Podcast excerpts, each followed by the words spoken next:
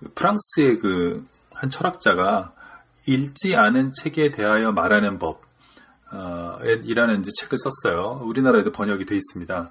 이 책을 보면 뭐 재밌는 얘기가 많이 있습니다만 이 책의 저자가 그런 얘기를 합니다. 어, 독자들은 책을 읽어나가는 동안에도 벌써 앞부분을 잊어버린다는 거예요. 심지어 작가들조차도 자기 책을 쓰고 나면 그때부터 망각이 시작된다는 거죠. 그래서 어떤 책을 읽은 사람들 몇 명이 모여서 이야기를 하면 어, 사실은 엉뚱한 이야기를 하게 될 가능성이 대단히 큽니다. 어, 내가 생각하는 이 책의 내용, 뭐 3년 전에 읽은 어떤 책이 있다면 나는 A라고 생각을 하고 있는데 어떤 사람은 그것을 B라고 생각하고 있는 거고요. 그런 겁니다. 그래서 예를 들면 어떤 파티 같은 데서 작가를 만나면 어, 상당히 뜬구름 잡는 얘기들이 전개되는 거죠. 독자 두 명이 가서 선생님 뭐 책한 백개 읽었습니다. 뭐 그런데 이러이러한 내용들이 저는 기, 뭐, 뭐 얘기를 하겠죠. 하지만 어, 독자가 잘못 기억하고 있을 가능성도 있고 작가도 그것을 제대로 기억하고 있다는 그런 확신은 없습니다. 어, 물론 작가는 어, 더 독자보다는 확신을 갖고 있겠지만 그래서 읽지 않은 책에 대하여 말하는 법 그 저자의 충고에 따르면 칵테일 파티 같은 데서 작가를 만나면 어, 가능하면 책 내용에 대해서 구체적으로 말을 하지 않는 것이 좋다라는 거예요. 그래야 분위기가 부드럽다 이런 얘기인데 어쨌든 우리가 아, 읽었던 책을 다시 읽는 이유도 바로 그런 것입니다. 우리는 사실 5년 전, 10년 전에 읽은 책의 내용을 제대로 기억하고 있지 못한 경우가 많습니다.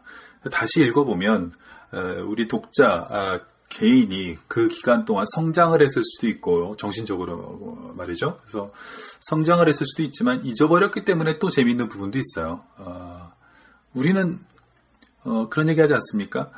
연애 같은 거 할 때 똑같은 사람을 계속 만나는 거죠.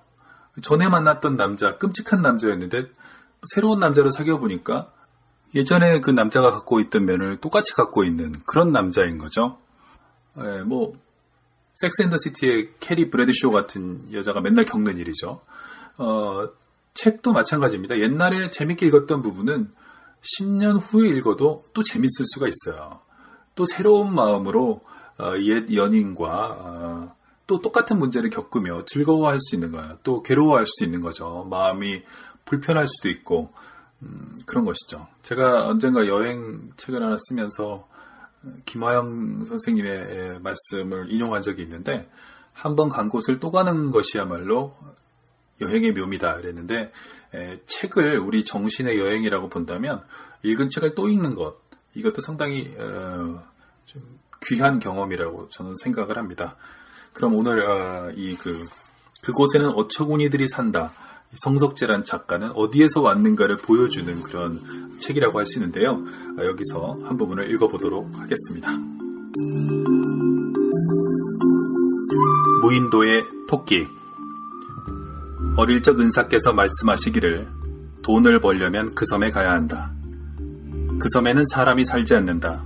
풀만 무성할 뿐 바위가 많고 토질이 거칠어 농사를 지을 수가 없다. 배에 토끼를 한 쌍 싣고 가서 내려놓고 돌아온다. 토끼는 번식력이 뛰어나고 굴을 잘 판다. 임신한 지 한 달이면 새끼를 낳고 돌아서면 곧 교미를 한다. 성장도 빠르다.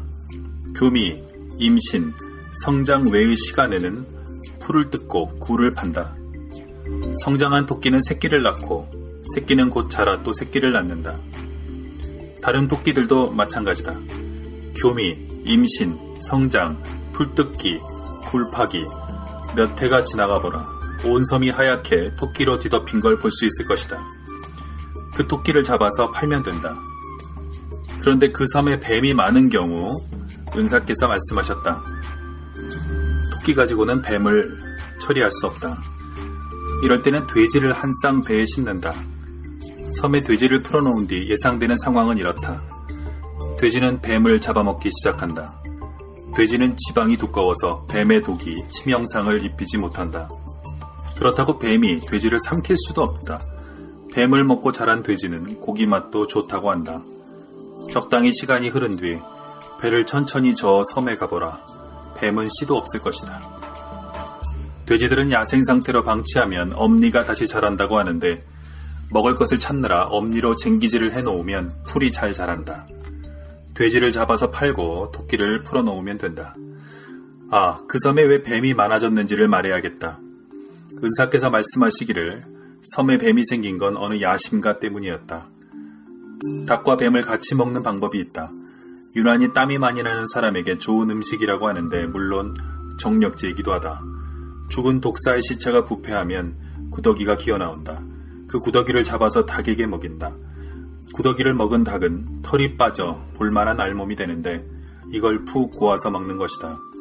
닭에 대해서는 이러쿵 저러쿵 말이 많지만 약효가 최고인 닭은 산에서 자라는 닭일 것이다.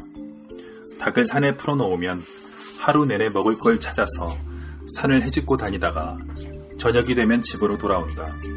그런데 산에 대해서도 풍수가 어떻고 전기가 어떻고 물이 어쩌고 이러쿵저러쿵 말이 많지 않은가? 어디라고 말하기는 어렵지만 내가 아는 빼어난 산이 있다. 그 산에서 닭을 길러 빼어난 닭을 한 마리 구했다고 하자. 이제 빼어난 뱀을 구하여 죽이고 빼어난 구더기를 빼어난 닭에게 먹인 다음 빼어난 숙수로 하여금 푹 고기에서 아무나 먹으면 되는 것이다. 빼어난 뱀을 잡으려면 온 세상을 돌아다니며 뱀의 신경을 쓰지 않으면 안 된다. 그렇지만 그렇게 하지 않아도 방법은 있다. 아무 뱀이나 수백 마리를 구해 사람이 없는 곳, 가령 무인도 같은 데 구덩이를 파고 갖다 놓는다. 야심가는 그렇게 했다. 그 다음에는 먹을 걸 주지 않았다. 그래서 뱀들이 서로를 먹어 치울 수밖에 없게 만들었다. 어떻게 될 것 같은가? 영리한 사람들은 이의 제곱, 곧 산술 급수적으로 줄어든다고 할 것이다. 제대로 되는지 한번 보기로 하자. 애초에 뱀이 500마리였다면 서로 먹어 치운 뒤 250마리가 된다. 250마리는 곧 125마리가 되리라. 125마리는 62마리 반이 되는가? 반마리가 뭐지? 머리 쪽 반, 혹은 꼬리 쪽 반 고민할 것 없다. 내 짐작에는 63마리가 될 것 같다. 그 전보다 두 배 뚱뚱해지고 배부른 62마리와 그 전과 다름없이 배고픈 한 마리. 63마리는 31마리와 남보다 배고픈 한 마리 해서 32, 곧 2의 5승 마리가 된다. 그 다음에는 뻔하다. 2의 4승, 2의 3승, 2의 제곱, 2, 그리고 2의 0승, 즉 1이 된다. 산술급수가 맞아 떨어진다. 하지만 중간에 산술급수와 상관없는 어떤 일이 있었다는 것은 알아두자. 최종적으로 남은 한 마리는 나머지 499마리의 정화를 모은 빼어난 뱀이라고 해도 좋을 것 같다. 운도 있었겠지만 남보다 입이 크고 힘도 있고 독도 있고 신중하기도 하고 뭐라고 도 상찬해도 지나치지 않을 것이다. 배를 저어 그 섬에 간다. 그 뱀을 잡아서 죽인 다음 구더기를 내어 닭에게 먹이고 아무나 그 닭을 먹는다. 이게 계획대로 되지 않았기 때문에 그 섬에는 뱀이 많아졌다. 뱀들은 서로 잡아먹지 않았다. 사이좋게 굶다가 때마침 내린 비를 타고 섬 곳곳으로 탈출해버렸다. 그래서 그 섬은 뱀섬이 되었고 사람이 발을 들여놓지 않게 되었던 것이다. 그러나 걱정할 것 없다.